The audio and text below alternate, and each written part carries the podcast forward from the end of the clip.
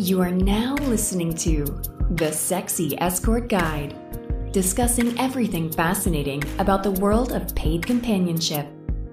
And now, here is your sexy host, Exotic Vivian.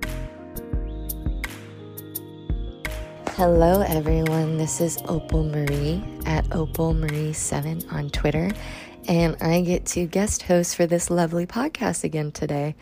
Today, I am speaking to Lola Davina.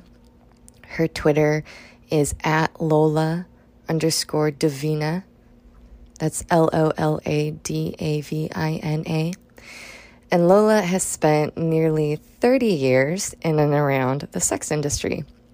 She's worked as a stripper, a dominatrix, a porn actress, and she was an escort over a 15 year period. She's earned an MA in human sexuality and an MS in nonprofit fundraising. And she writes a self care and wellness column for whynotcam.com. She's the author of the Thriving in Sex Work series, and her latest book, Thriving in Sex Work, Sex Work and Money, is due out September 1st, 2020. We had a very lovely discussion today, and I hope you all enjoy it. Good morning, Lola. I'm so excited to be talking to you. Uh, your work really resonates with me, and um, thank you so much for being willing to do this interview with me. Oh, I'm so delighted, Opal. Thank you so much for asking me. It's really a pleasure, and I'm I'm I'm really looking.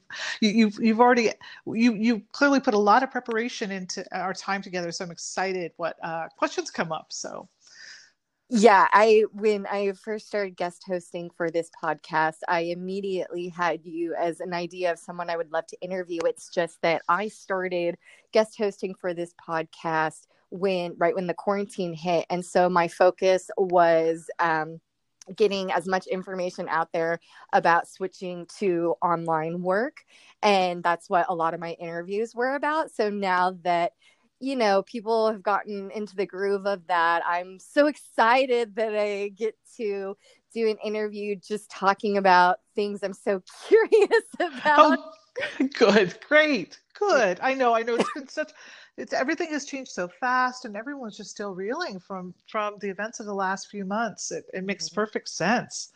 Mm-hmm. How did how has your life been affected by what happened in March?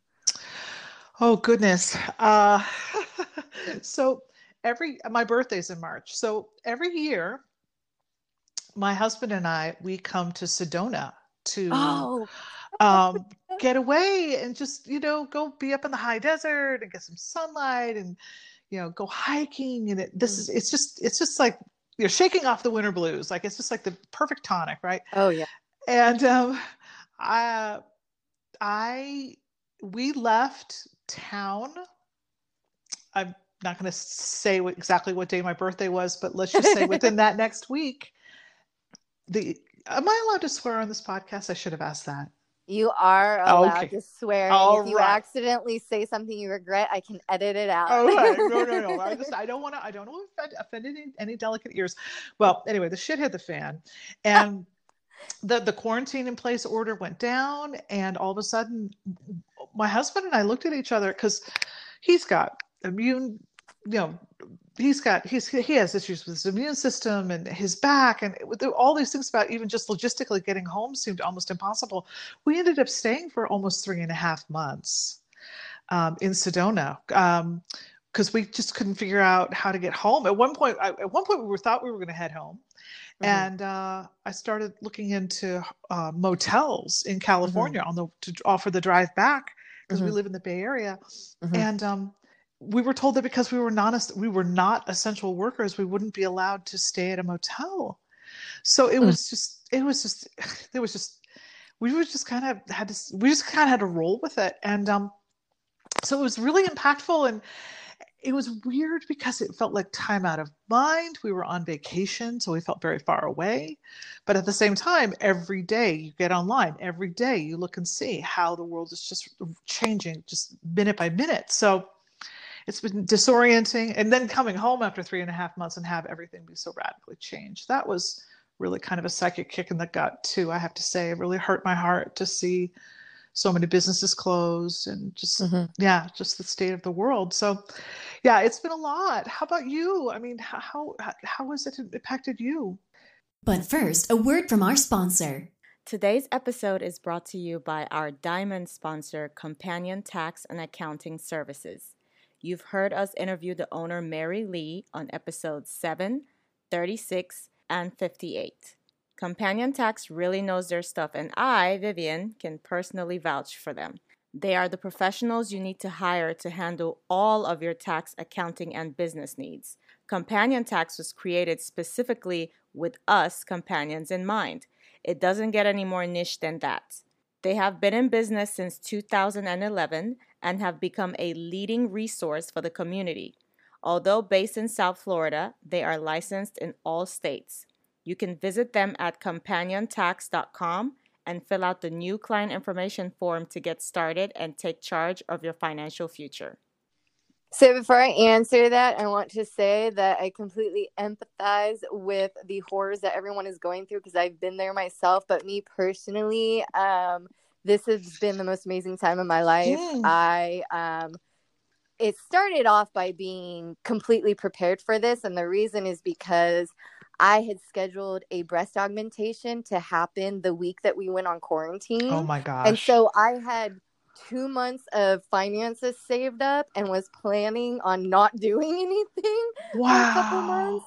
And my doctor bumped my surgery up a day, and I literally was the last elective surgery before they shut oh down. Oh my God. And so I was just sitting on the couch healing.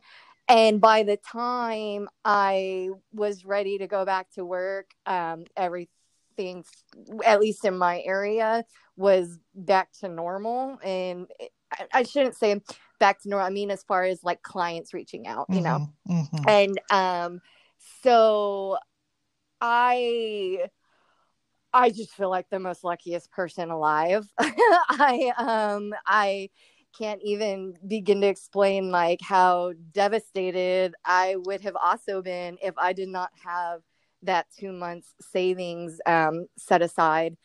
And uh, since then i just have been using last year was one of the most stressful times of my life and i really needed a break. And so it just kind of worked out perfectly for me wow. um, but like i said you know this is the first time in my life that I'm financially stable. Prior to this, I mean, I've been living in debt paycheck to paycheck since I was 18 years old until I became um, a private companion. So I completely understand the stress and horrors that other people are going through. And I'm sending my love to all of you and hoping everyone gets through this.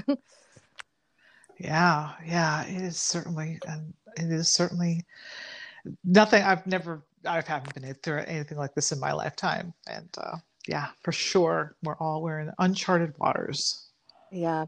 So okay, when when I first started doing this work, I always used to say, "No little girl thinks to herself, gosh." I want to be a private companion one day. and then when I was reading your book, you said that, oh gosh, I'm sorry we should totally um, mention your book real, real, quick that I'm talking about, Thriving in Sex Work. Um, I'm forgetting the my first book. My, yeah, my first book, Thriving in Sex Work, um, heartfelt advice for staying sane in the sex industry, which is a self help book, which really, really de- designed to help folks um, identify and process and and manage the emotions that come up with sex, you know, from sex work.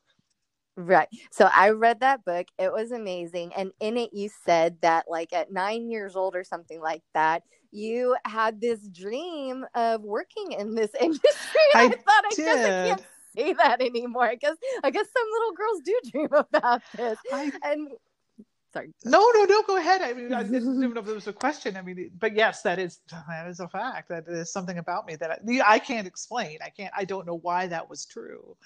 But um, yeah, I think I was always fascinated by sex, and and you know, which I don't think is makes me unique at all. I mean, most, many many many kids are, and I don't know. I guess I just kind of knew that there was this thing called the sex industry, and I think it was Right. just that I did have this. I remember I, I wrote it in my diary. Is actually what happened in my in my childhood diary. It's like I I want to be a prostitute someday when I grow up, and it was like, I mean, I'm sure I didn't even have a full appreciation of even what that meant, but Yeah. you know, but there was some little rebel in me that was like, well, I want to I want to take a walk on the wild side when I grow up. Yeah, I, I love these moments in which uh, new information just obliterates my d- idea of what I thought was true. And so when I read that and I learned, okay, some little girls actually do want to be this, I love that I'm being shown that reality is actually a little bit different than I thought. Um, so you said, you also said in your intro something that really resonated with me is that although you no longer perform sex work, you still identify as a sex worker because it's, you know, so much more than a job. It's a way, well, for me, it's a way of, I would say it's a way of being. And sounds like you feel that way too. Yes, I really found it quite formative. Um, and I think there's something. If there's a friend of mine who always talks, it says if you're the the, the sex industry is like the mafia, you're either in or you're out. Um, which, but I think there's something to that, right? Like they, once you've walked through that door, once you've seen the world from the other side, you can't really unsee it. Now, it doesn't mean that it's a positive experience. It doesn't mean that that's you know useful or happy knowledge for everyone. I, I don't want to don't want to unnecessarily characterize it that way, but that that very strong sense that if this is work, if it's I think especially if it's work that you've chosen, if it's work that speaks to you, that you've learned you that you've learned things, that it does form, it does it it it does inform your personality and and your identity in a way. And even though, like i say i've been out of sex work for gosh if i do the math i think it's been about 15 years now. I'm still always going to i think to the end of my life always going to identify with the underdog and with the the person who lives on the other side of the tracks and the person who maybe doesn't necessarily follow the rules and and you know with people who uh, who are gender different and have different kind different sexualities and those things and um, that's that is a world that I have spent time in. I, I don't spend every single moment of my life in that world, but that's definitely a part of me. Yeah. yeah, I um my journey in this started with while I was in school to be a sex therapist and I so I too like you have just felt so passionate about sex therapy and sex education and human sexuality and um you know there's a lot of overlap between my ideals and yours in regards to uh, human sexuality and mindfulness and I wanted to talk about your master's thesis. I know you have two masters, so I'm forgetting which master's thesis it is, but uh, one of your master's thesis was about sex work and social contact theory. And do you think you could tell the audience a little bit more about what that means? Sure. Yeah. Um, my yeah. My first. I have two master's degrees. It makes me a double master, which I like to joke means that everybody has to do what I say. Um, um, uh, yeah. One in one in human sexuality and one in nonprofit fundraising. Yeah. So social contact theory. The the basic idea is, all right. So if we live in a world where not everyone is equally valued, right? As something we're really, really struggling with right now. We're really seeing it um, with the Black Lives Matter movement. But you know, this whole, you know, we can we can cut, we can slice it so many different ways.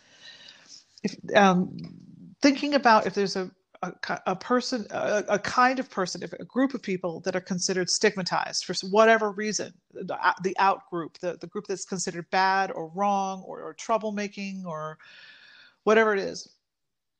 So all social contact theory says is if you're a member of the charmed circle and the happy group, the good group, right? If you happen to meet and spend time with someone from this out group, you're more likely to think of them as an individual, think of them as a human being, think of them as having you're less likely to believe all of the of this of the the stig- the the stigmatizing um, stereotypes or cliches or prejudices that you might have learned growing up. It just merely says that when we come in contact with people who are different than us, that tends to, that tends to humanize them. And i Mhm. i applied that theory specifically to the notion of sex work. And in my research um, I, re- I researched attitudes towards people who had personally known someone who had worked in the sex industry either in porn or well that was before camming and stuff. So so, so an, an escort so it was a porn escorting um, a dominatrix um, uh, strippers um, so if somebody had known and spent time with and, and had interactions with social interactions with someone who um, was involved in one of those jobs they tended to have a more favorable um, opinion of the sex industry as a whole and sex workers as individuals than someone who had never encountered someone who had worked in the sex industry, um, which is not rocket science. Okay, I mean, I mean, this seems intuitive, but just, just, it's just to say that we we tend to hold negative opinions of people we don't know anything about right? It's easier it's easier to think that about those people over there if you've never actually talked to a live sex worker or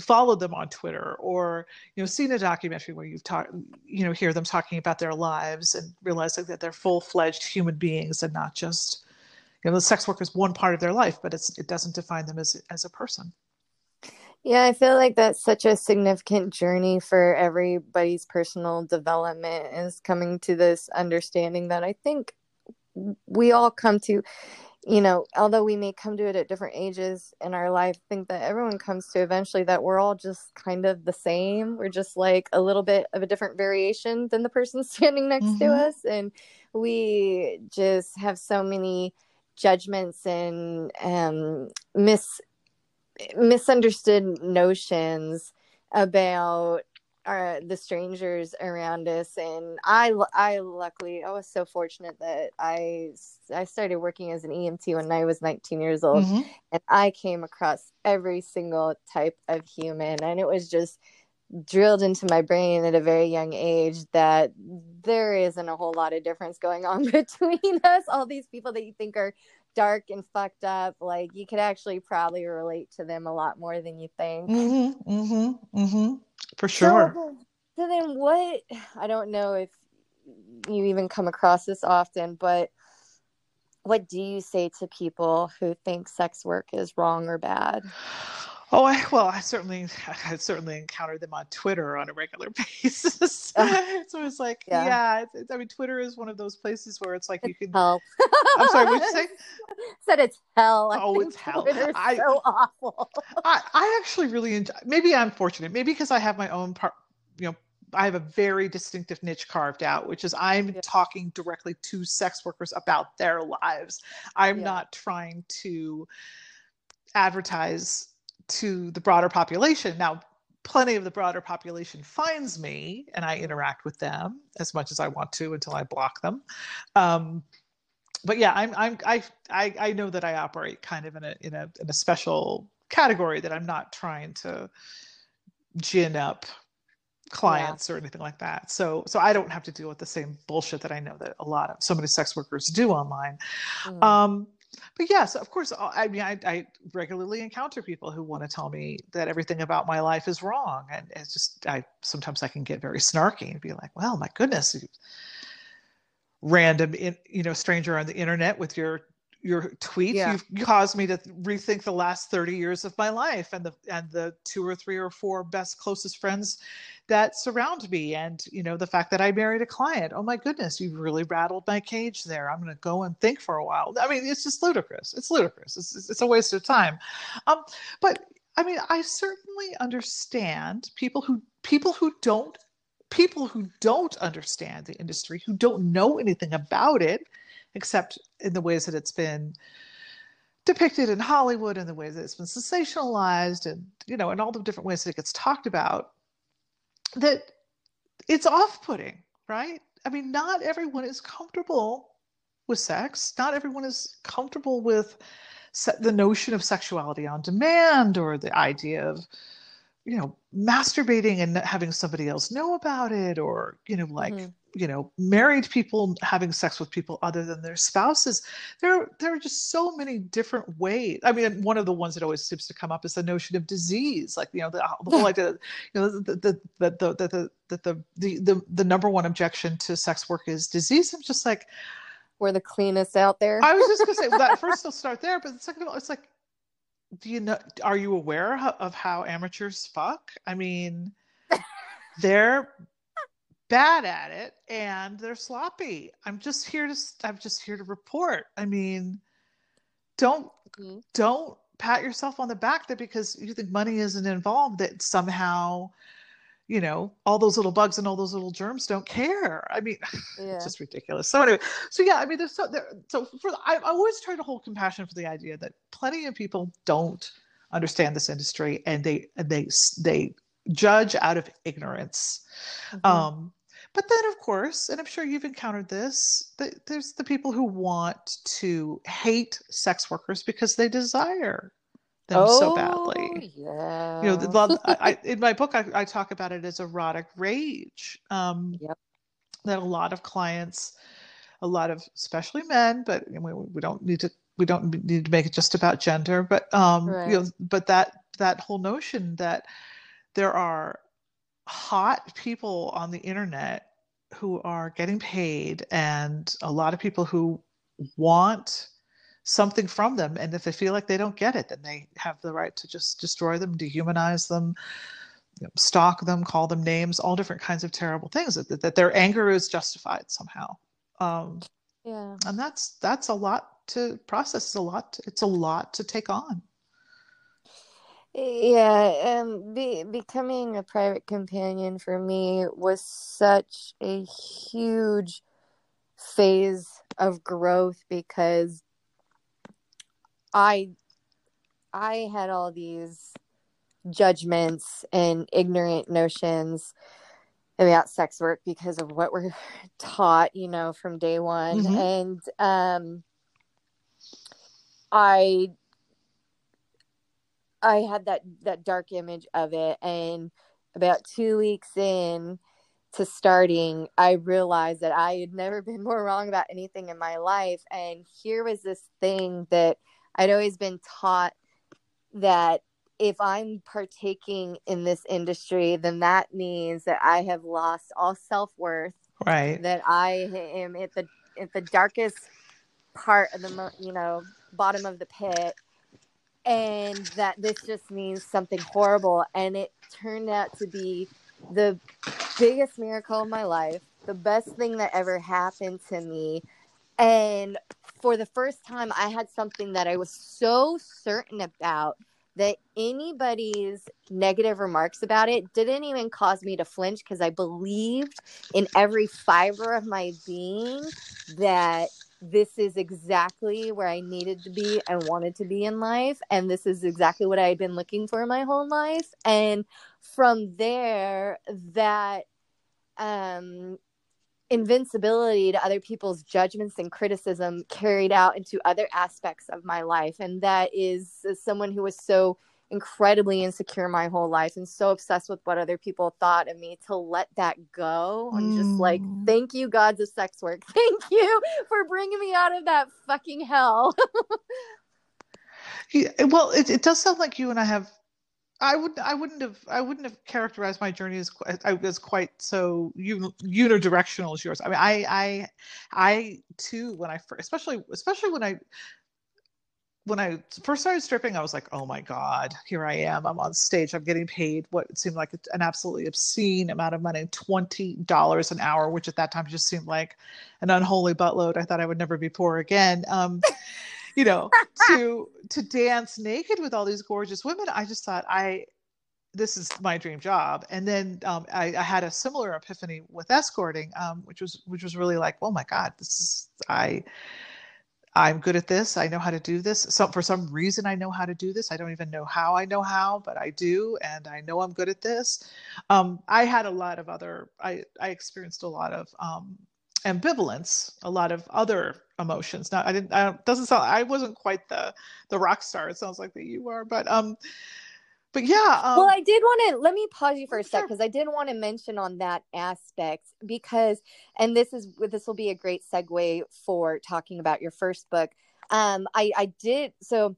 I, I started I started sex work at 31 years old, but what I realized when reading your book is that this journey of self-care and having to teach your self-care is what I had to learn back when I was an EMT. So at 19 years old, I literally lived at work.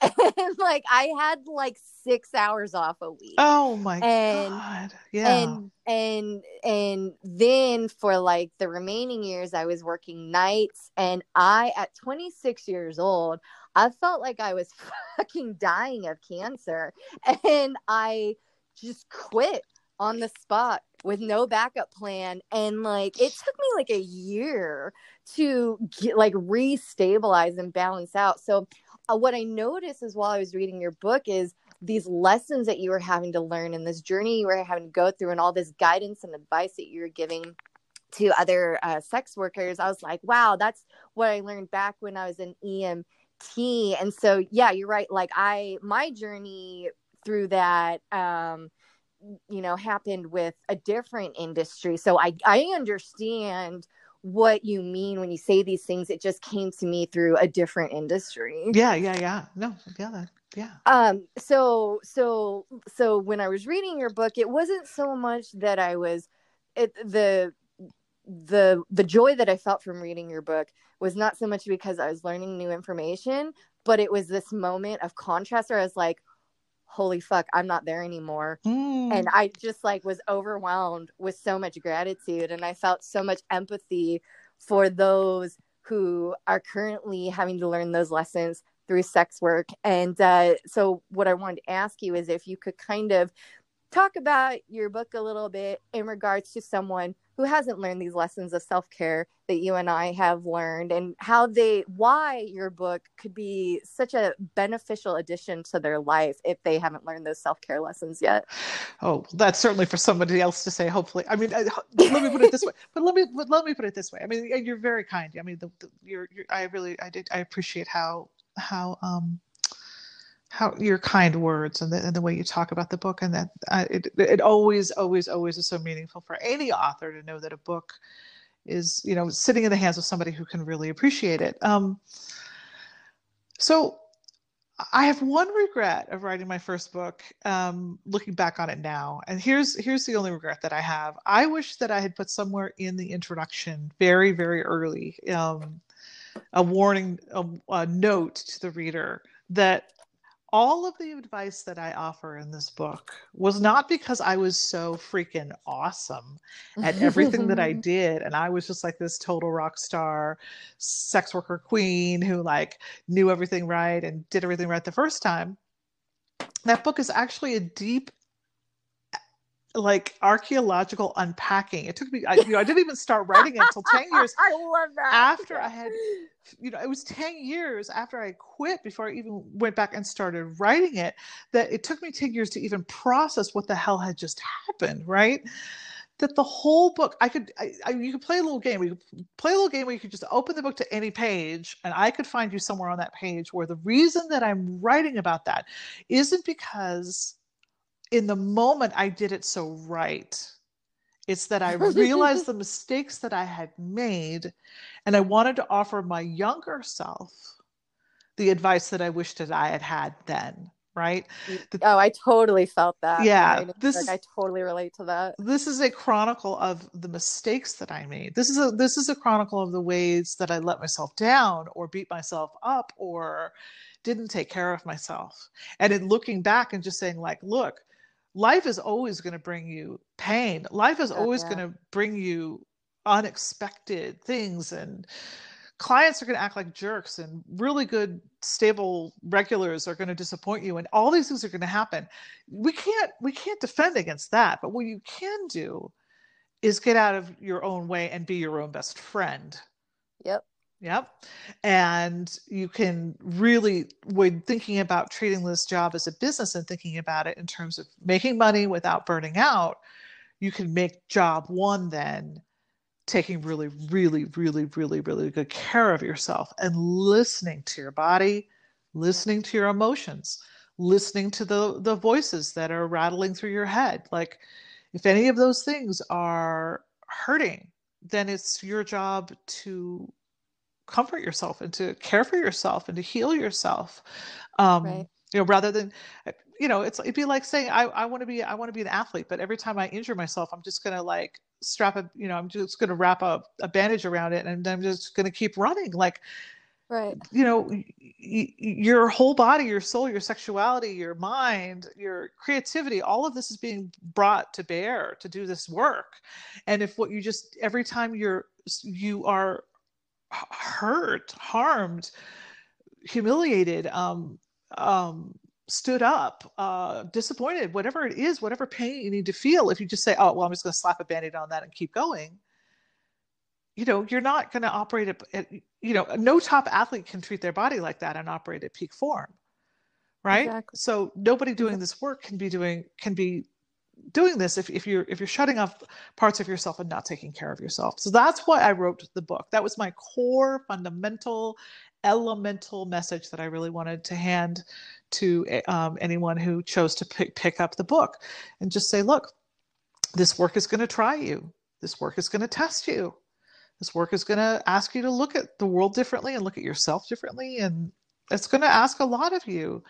Um, that's okay just be kind to yourself while you do it you know and figure out what you need to thrive what what you need to make this go Yes, that is such a beautiful message that resonates with me so strongly. I have learned that you will get to a point where your body becomes stronger than your mind and your body will no longer let you do things to it that it does not want to experience right? Yeah. You will you will not have the energy anymore to put yourself under stress to saying yes when you want to say no and all that. And especially with sex work sex work requires such a deep connection with your body that in order to experience that type of connection to your body that I'm referring to, you have to let go of all the bullshit that clouds your mind. So that means, you know, no more unhealthy relationships, no more, um, put, oh, sorry, I guess I should say for me, no more unhealthy relationships, no more polluting my mind with a bunch of social media all day long you know no more skipping on my workout or like going out to eat every night. Like i had in order to do this work i had to take care of all that. But the beautiful thing about this industry is it's so abundant that it makes it so much easier to take care of your basic survival needs so that you have the energy and space to take care of your body. Mm. It certainly can be, for sure, for sure. Now, you, uh, something else I learned in your book, I didn't know this when I started reading your book. And so it was very exciting for me to find this out. I felt like I found a unicorn. I had been looking to talk to someone who ended up marrying a client. And I found out that you did marry a client. I did. And what's really crazy is that two of my closest, bestest, bestest all time friends in the entire universe, universe world forever did as well. Um, we're a little we're a little trifecta. And in our orbit, in in in, in my in my, you know, of the of those two friends who were sex workers in our orbit I also know of several others. So we are certainly out there. Can you talk about that experience? Maybe, you know, the evolution of your relationship and transition from client to non client? Yeah, sure.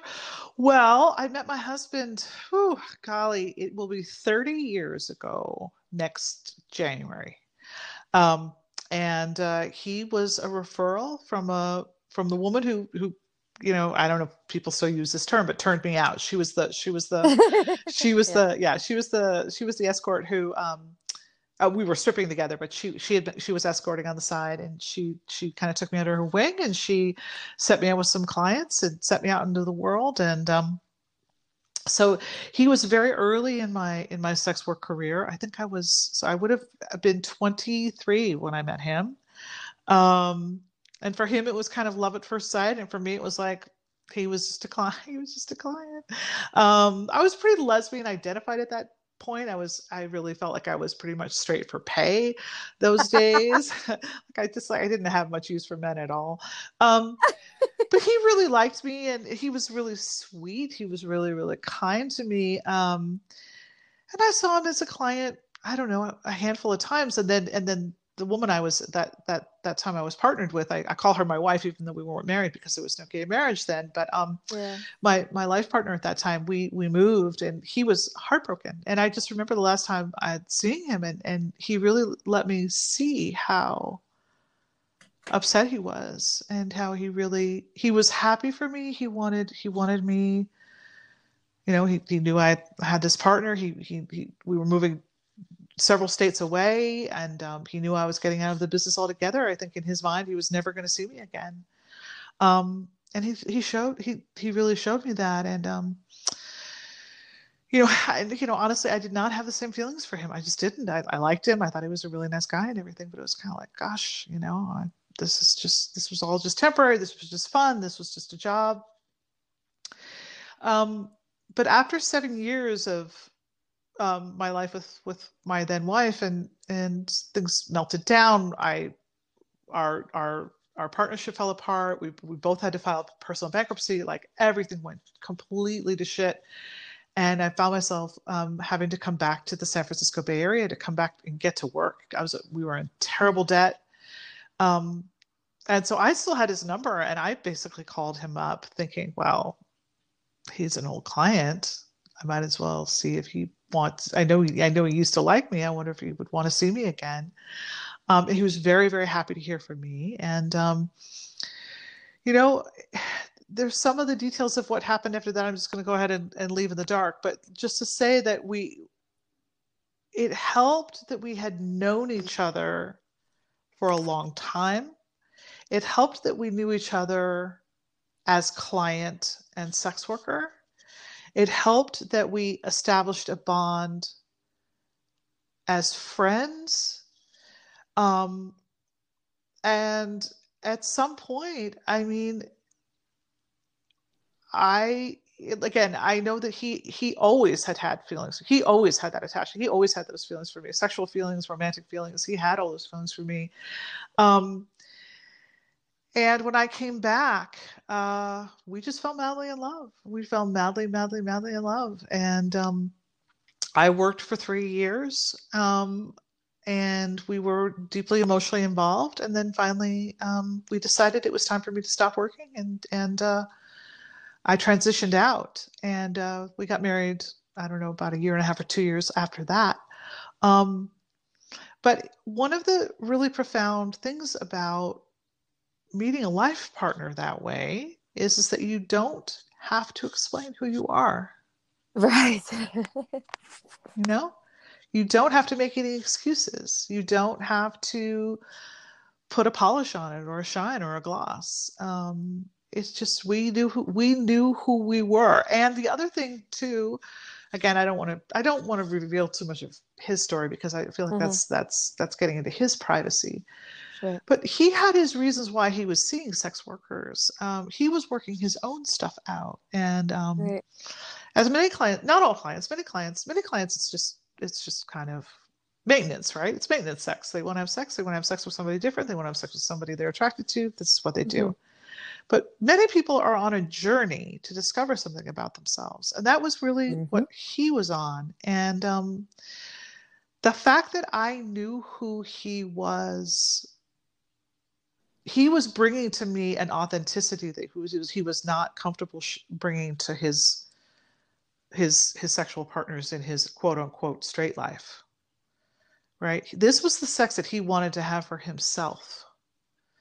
And so i was getting to, i got to bear witness to that. I got to see that in his in his authenticity.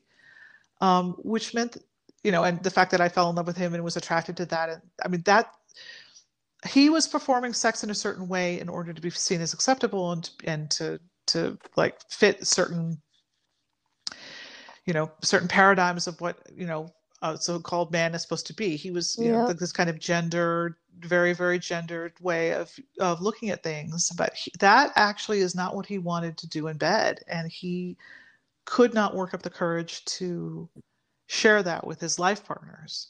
So that was something that he shared with the women that he paid. Um, mm-hmm. So it was prof- it's profound. It's profound to love someone like that and to be loved like that. And um, yeah, so we have you know we that's a very deep psychic bond, sexual bond, romantic bond. Um, when that happens, now I'm not saying that that's going to work in every case. I mean, because the I, I, I, I, I want definitely want to let you jump in with more questions and stuff, but, but I mean, I think, I think one of the biggest problem, and this was something I watched each of my girlfriends go through too, is they, is they fell in love with a client and, and went through all of that. That there comes a time with that kind of relationship when both people have to look at each other and say, is this for real or are we just you know are we performing our best selves right here? Or am I, am I performing you know the specific brand of whoredom that you that you that turns you on you know? And are you performing the certain kind of whatever it is that i'm getting out of this so that i you know that i will like you? Like can right. are we doing this for real? Or are we still playing the game?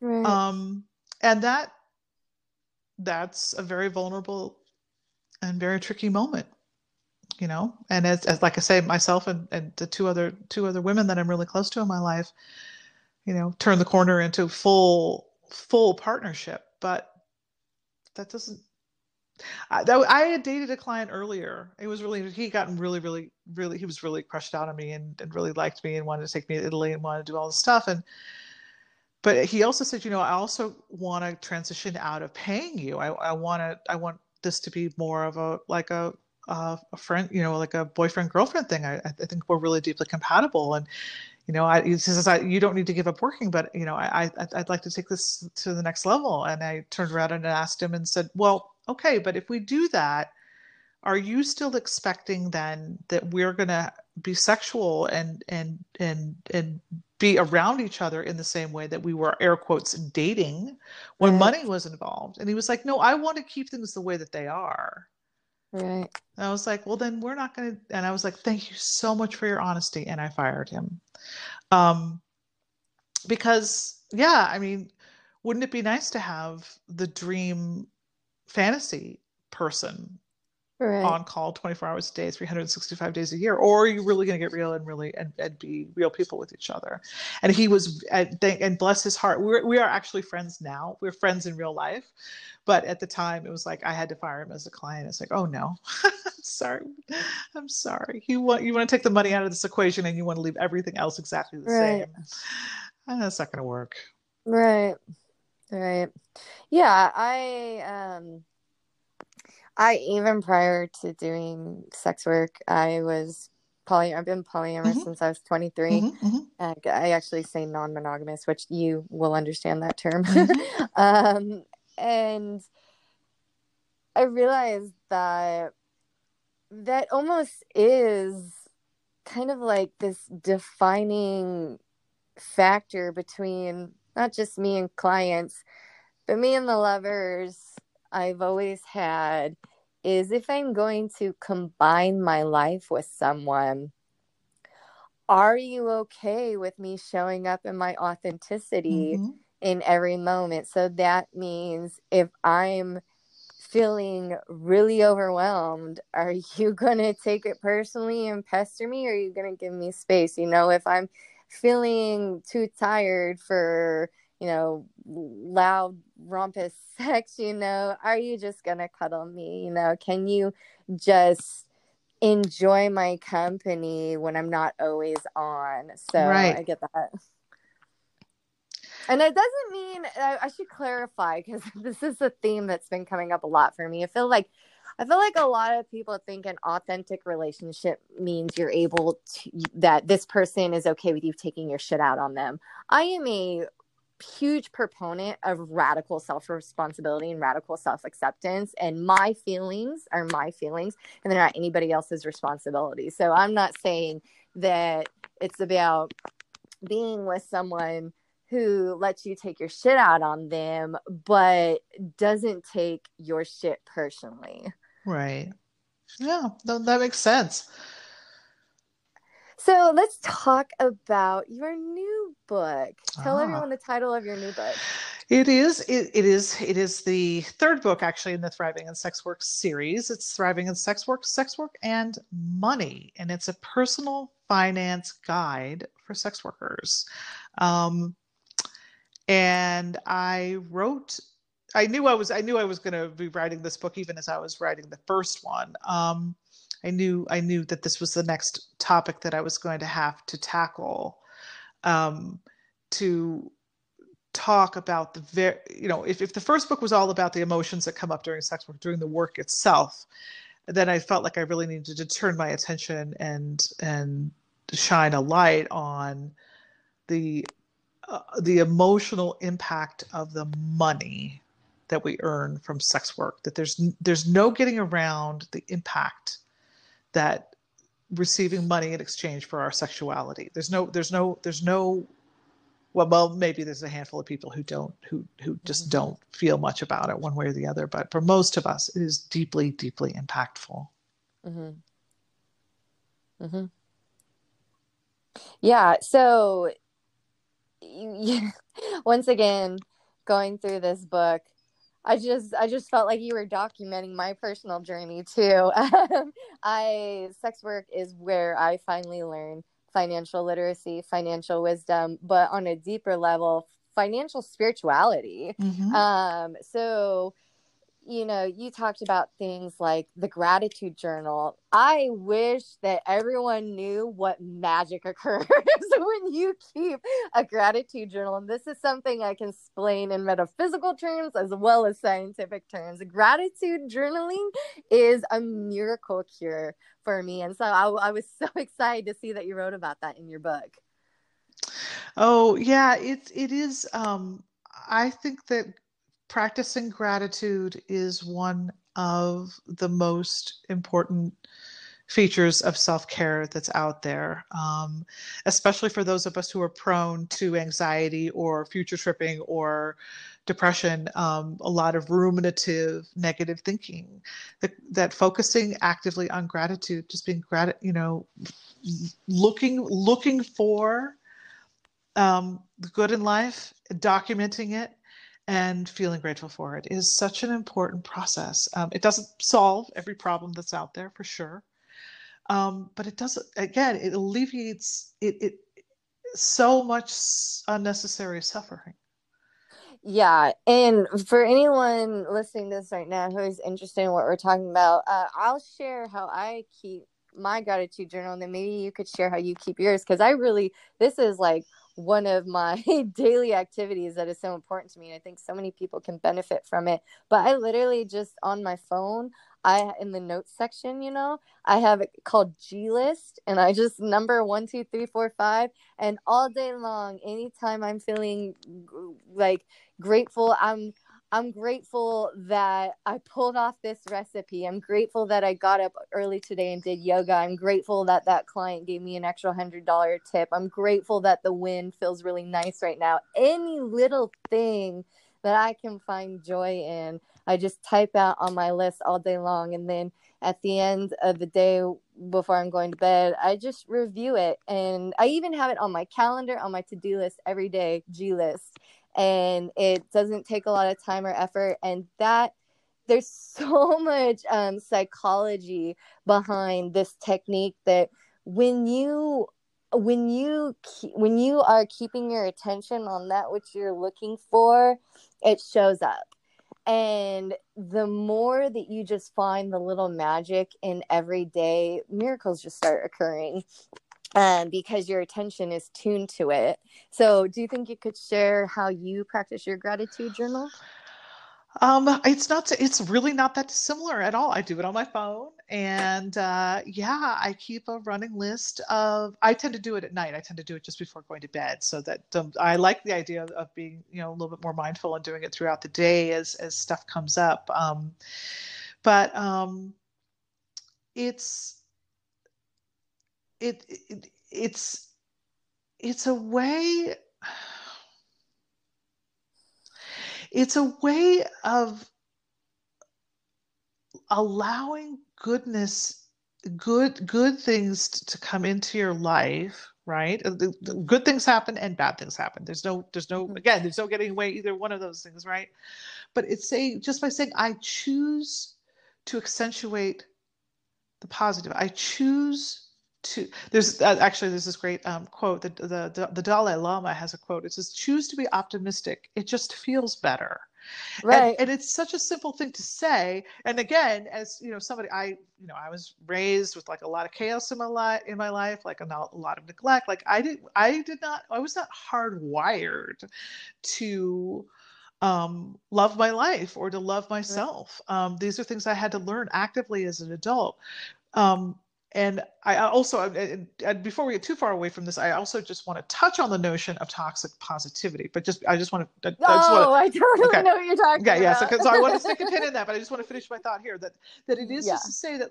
So you know, the, the whole notion that you you can focus on the positive, you can focus on the negative. The amount of energy is the same, but there is this you talk about magic that there's also there's also um, evidence that there's brain chemistry that that all works together that when we when we focus on good things in our lives we focus on the things that we're grat- that we're grateful for when we allow when we acknowledge the love in our lives or the help that we get or the or the praise that we receive that that over time builds up resiliency and builds up yep. um, a positive mental attitude, which doesn't mean that, you know, again, a shit day can have us all, you know, in tears and, and in a puddle on the floor because that can happen too.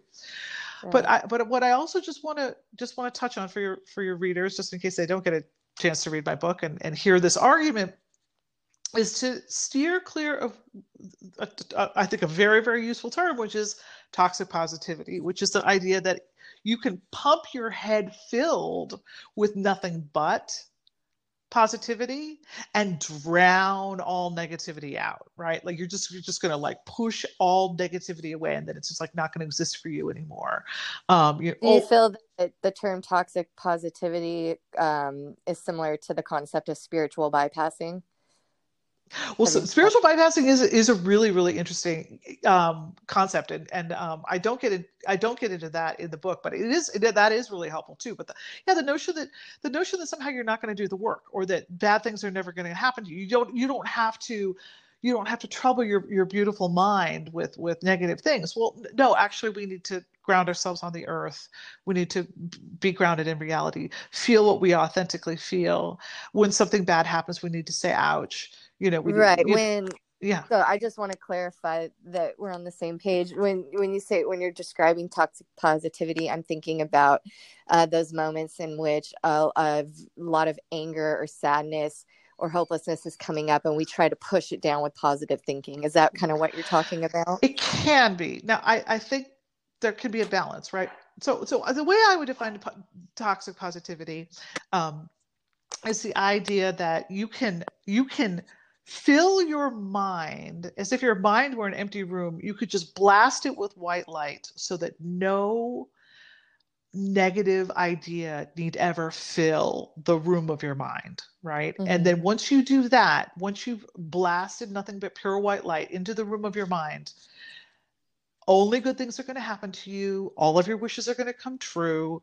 Um, you know people are going to come out of the woodwork to just give you whatever it is you've ever wanted or you're going to come up with a million dollar idea and you're going to make all this money or whatever it might be. That there's some something magical is going to happen that is that you don't have to work for and it doesn't have to be grounded in reality. I i reject all that to, so what do you think then why? What do you th- I, I mean i get it but like what do you to explain to others what do you think the negative consequences are of that? The negative consequences are that you don't you you are not remaining grounded in authenticity of what you're authentically feeling. And it, it the uh, you know it, it's one thing to say i'm going to wake up today and i'm going to look on the bright side of things. I'm going to i'm going to i'm going to um, seek out compliments. I'm going to seek out opportunities. I'm going to seek out praise or or love or whatever the thing that I feel that I really want in my life. It's another thing to say is I am just going to go through life ignore or ignore or you know blasting again like this I just I just see it like as like this fire hose of light in my mind and everything that doesn't fit into what I'm looking for is essentially going to disappear or go away or or not exist. That's right. not grounded. That's not reality based, right. um, and it's not kind. It what it, it it it cuts us off from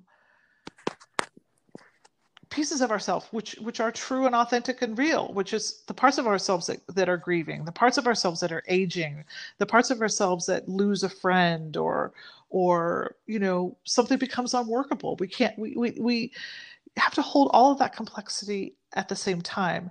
But just the point being if you focus on the positive that gives you more resiliency to deal with the negative. Right right.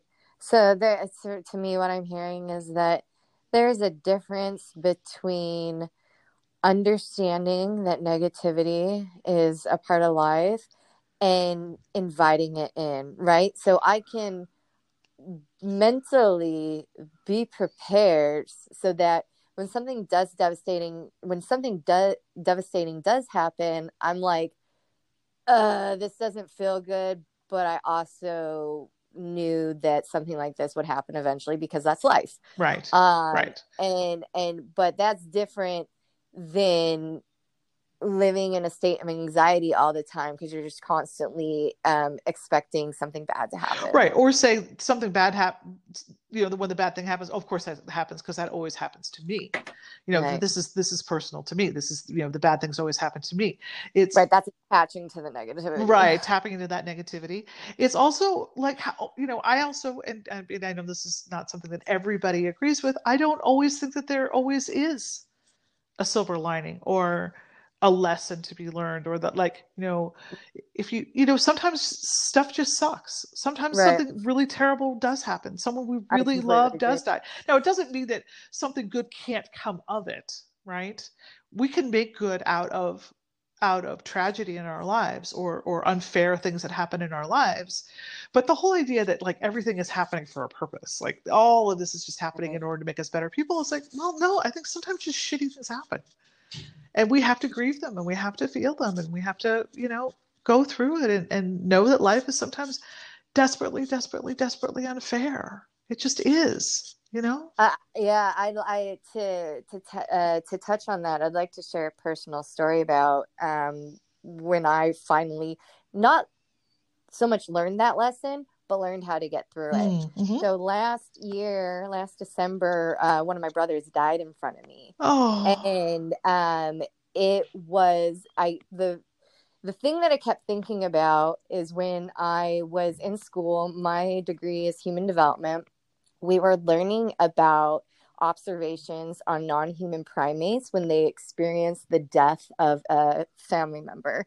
And what ops observe what researchers noted was it appears as though they go through a depression phase simply because there is a chemistry involved when you are that closely connected to someone. It's almost like your chemistry becomes intertwined with them mm. so that when they die, you're it's you're going through a withdrawal from that um, loss of chemistry. But because non-human primates don't have words to perpetuate the grief, that chemical process goes through its cycle and then they pick up and move on. Mm-hmm. So that's something that I experienced when my brother died. I it's almost like um I was having a really hard time with words and for a couple weeks I just I didn't really have the mental capacity to create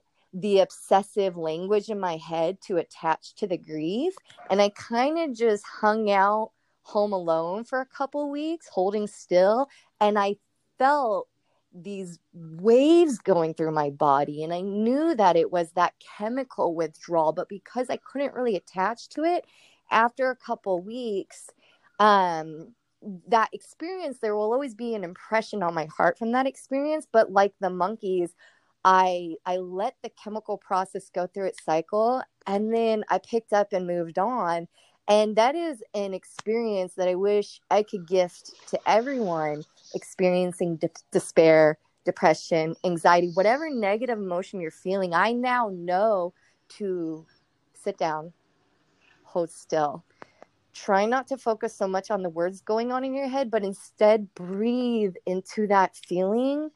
Breathe with the waves and the rolls going through your body. And I don't know how long it's going to take, but if you just let it go through its cycle, it's just a chemical process that needs to pass through, and then it's done there's something really beautiful about i mean that's that's incredibly beautiful in what you're describing and and that's really a, it is a gift even even i think for so many people the idea that it's emotions are so terrifying we we we, we spend so much energy pushing them away because of the fear that they're overwhelming and that they're infinite right the idea you know even to just say like look if you will sit with your feelings long enough they will pass through you you will get to the other side is a lot of us weren't taught that as children. We were, you know, right. and so you know, children, our emotions are so completely overwhelming. If if we didn't have parents or ter- caretakers who knew how to soothe us, we're kind of sitting in this kind of like infinite, the potential of this infinite uh, emotion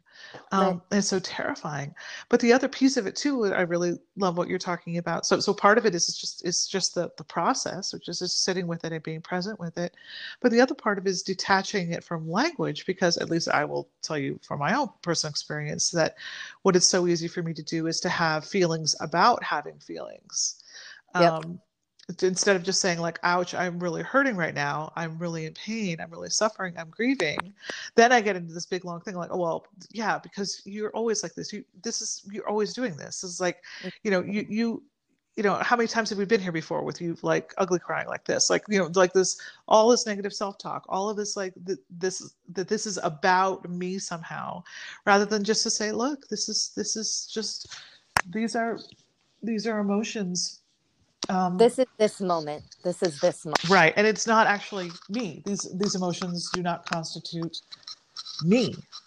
Right. But the Buddhists have this lovely, lovely saying for it, which is that emotions are like clouds passing over the sun, and that our true yeah. essence is the sun, and our emotions are the clouds. The clouds will come and go, but our true essence, even when even when hidden behind the sun, the sun is always still there.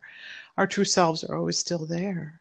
Um, right but yeah, so this yeah, well, this is this is this is quite a deep conversation. I wasn't fully expecting mm-hmm. this, but thank you for sharing mm-hmm. your your experience, and I'm sorry for your loss. And but you know, it is also really helpful, I think, for people to hear about how people yeah. grieve and how they get to the other side. Which is why I wanted to share that because I did not know how to grieve until then, and I too, as someone who battled depression anxiety for so long because i was i would attach to those feelings and i thought that they were infinite and i thought that they would never go away. And now that i'm on the other side of that i wish so badly i could give that to everyone. But let's uh, bring it back to your new book. So so like i was saying you not only go into the financial logistics you go uh, you also go into the emotional um, components of finances as well as the more spiritual components but let's talk a little bit about just the um, black and white logistics of financing mm-hmm. um, what what are some what are probably some of been your most um, profound little insights in regard to the logistics of financing well, I'm not. I'm gonna. I'm gonna skate out from under that question a little bit, here, okay. because here's here, but here's here's how I'm gonna tell you how I'm gonna do it. So there are two different kinds of financial of, of personal finance books out on the market. First, I should even step back a step further and just say I read a shit ton of personal finance books in order. Yeah, yeah I, I, I, you know, I really wanted. I am not a. I, I'm not an accountant. I do not have uh, any kind of background in in um, personal finance or anything like that. I am just a rank amateur. Um, but so I wanted to read a whole bunch of books about personal finance and see how the books are written and what they have to say and everything like that and they all they fall into two camps. And the first camp is i went to harvard business school and i created this budget system that's going to help you do this that and the other thing. And i'm going to teach you how to invest and i'm going to teach you how to make this much money. And so it's uh, coming from very much this position of authority kind of top down. The other kind of personal finance book out there is i was a fuck up and i crashed my life. And then I I gained control and you know, and learned all the lessons the hard way.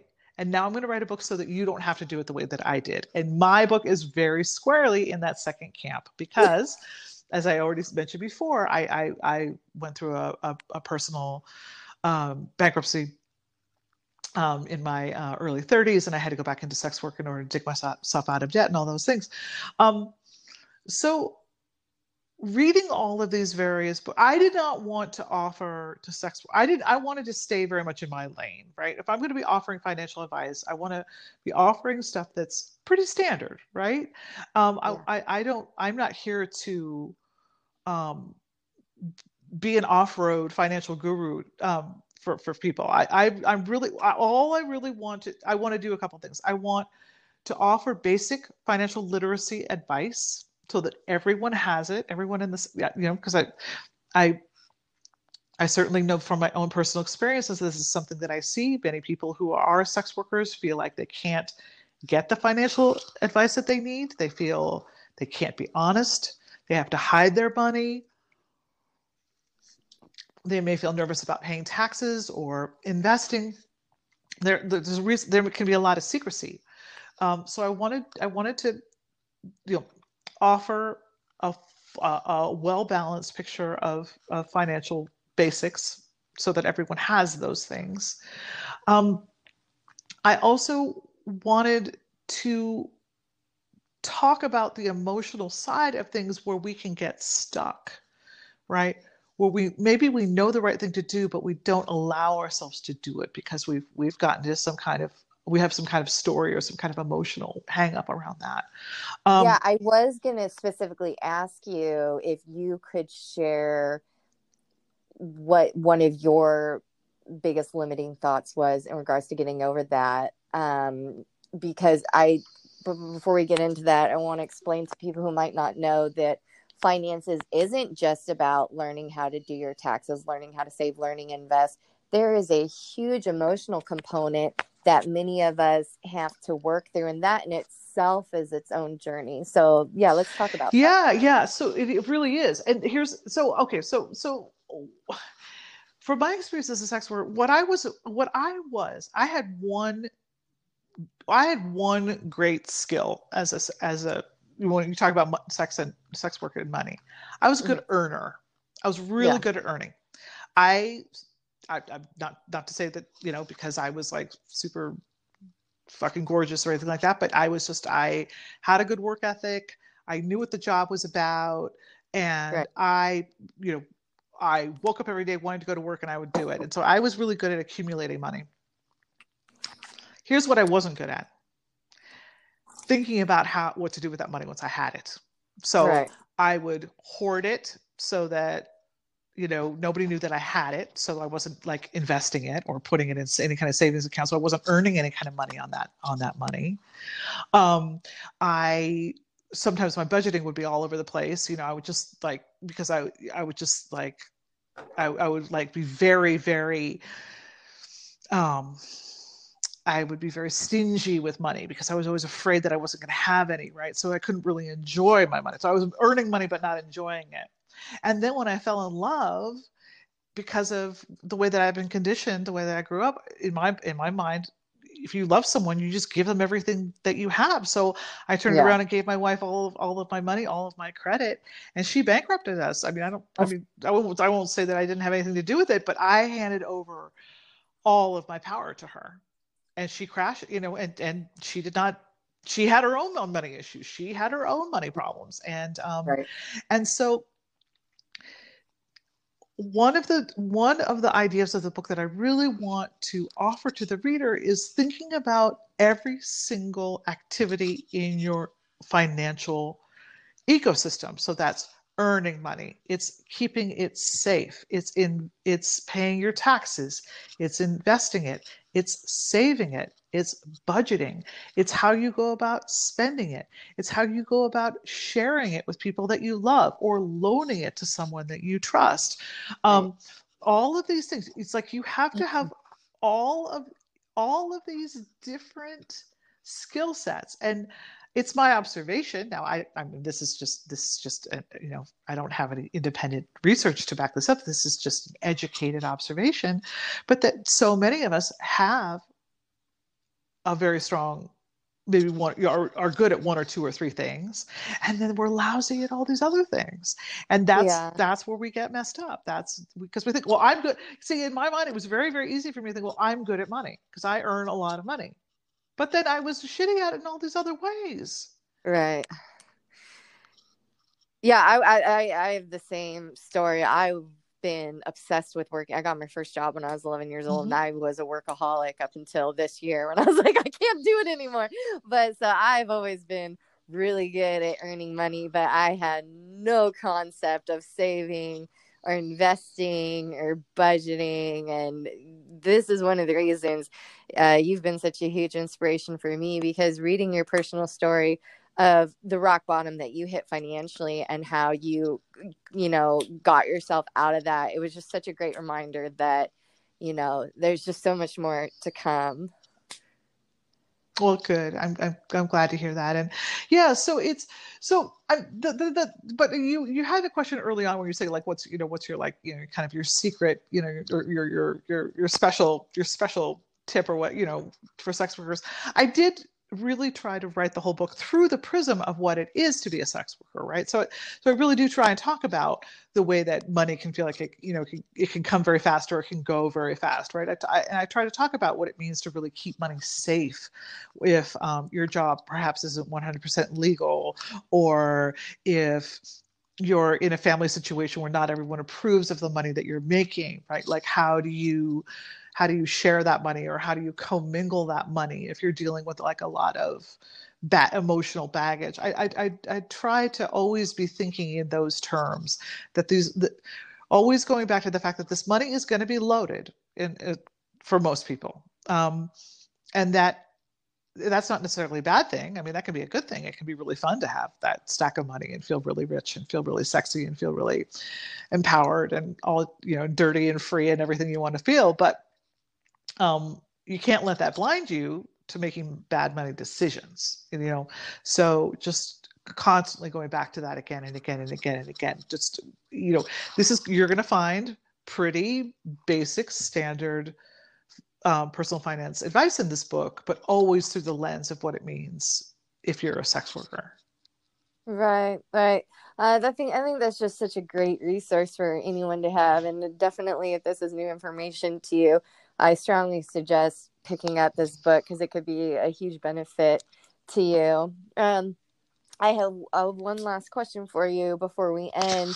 On Twitter, I asked if anyone has any questions they'd like me to ask you, and I got one question that from someone where they said, because of multiple reasons, 2020 seems to be the year that many sex workers are leaving the business. What are your thoughts on this? And do you have any insights as to how to survive these trying yeah. times? Yeah, we are. Um, the only rupture in my lifetime to parallel COVID is the AIDS crisis. That's yeah. that's the only parallel that I have in my personal life, and it did not have the economic de- devastation you know, the, the impact of the economic devastation that we're seeing right now and just and have it happen so fast aids was like this slow if if if if if if AIDS was the slow moving zombie apocalypse, we got the fast little fuckers yeah. coming at us today, little brain eaters. So um, I I I don't mean to shirk my any I don't mean to duck this question. We are still so recently if you so march april may june july august we are six months into this. We are headed into a presidential season like we are never you know like no other. Um, we are the forces that are that are happening right now we just have never seen any of this before the sex industry stands at a very specific place in the middle of all this disruption. Um, it too has been wildly, wildly, wildly disrupted. Like you know, so few people. You know, not you know, certainly people are going back to seeing people in real life and stuff like that. But you know, certainly like you know, when and if are strip joints going to open again? Um, you know, when is it safe to open a dungeon again? Um, you know, so many people are transitioning from uh, contact sex worker to, into going on, into online, and then additionally, so many people who have never been involved in sex work have found themselves out of work and sex work becomes and they're hopefully what they're hoping for is, is sex work becoming a safety net. So people are transitioning out of the business because the business is different than than what it was. They don't like it. People are trans- transitioning into it because they have to because it's a, it's it's it's an economic lifeline. Um i guess from a, a bunch of the conversation that we had earlier about sitting with this um and knowing that this is none of this will last forever right? And that it does not behoove us to take any of this personally. This feels very very very deeply personal. I understand when it's your when it's your when it's your livelihood when it's your brand when it's your clientele that's getting ripped apart. I oh, believe me i i understand. Mm-hmm. but at the same time this is not personal this is this is happening to all of us. Right. and we do not know what is going to shake out at the end of all this. Um, what you say is true. I think there you know i i know personally quite a few people who have who are if either either hitting the pause button or or moving on altogether. But i also every day i see new people getting online who are brand spanking new and you know why they're there because they're out of work um, and who chooses to stay in this environment and try and navigate it that's going to be interesting too. Who's going to figure it out? Who's going to figure out how to make it work for them or at least make it work well enough? Um, I, I, know i'm sounding really vague but there's no there's I, we are talking in the present tense. We are not talking in the past. You know this is this is happening this is unfolding as we speak.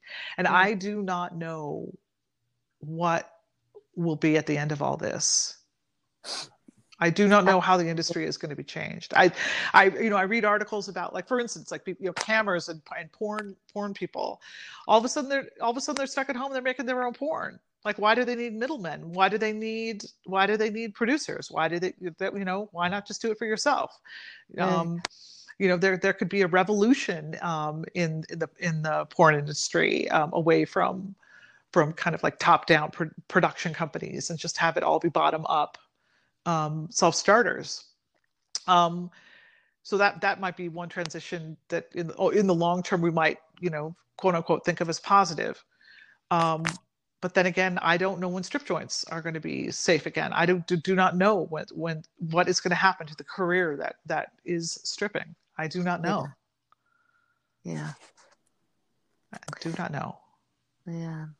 Well, uh, thank you for your thoughts on that. Is there anything else you'd like to share with the listeners before we hang up? Oh, well, you know, this was just such a pleasure and such a pleasure to have such an in depth um, conversation with you, Opal. And thank you for such a careful read. And, and it's, it is, again, I'll just say, just as an author, you know, writing can be terribly lonely. So it's always wonderful to know that you're, that I know that, you know, I, that my story spoke to you you know and that's wonderful for me to hear. So thank you. Thank you for sharing that with me and um, letting me know that because uh, that's what you always hope for as an author that that you'll touch somebody out there and that that uh, whatever you have to say that it will resonate for them. So and um, thank you and thank you for sharing all you know my my new book um, sex thriving in sex work sex work and money is is due to be out the first week in september.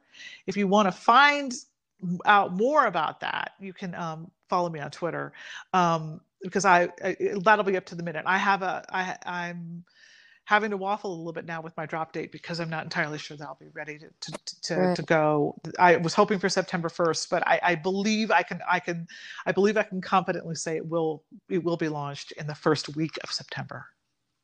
Uh, go ahead and give people your Twitter handle. Yeah, I am. I am Lola Davina uh, at Lola Davina. Lola underscore Davina.com. No, sorry, at Lola underscore Davina. D A V I N A. Thank you so much, Lola. This was such a treat for me to talk to you. And I'm sending you lots of love and wishing you the best during these times. Thank you. It was really great for me to talk to you too. And uh, yeah, thanks again. Be sure to follow the show on Twitter at TSEG Podcast and on Instagram at TSEGP. Join our Patreon page for exclusive videos on dating, sugaring, and freestyling tips for both the gentlemen and ladies. Patreon.com forward slash TSEGP. Follow your host Vivian on Twitter and Instagram at Exotic Vivian. Please leave the show a five star rating on iTunes. Until next time, keep it sexy and stay receptive.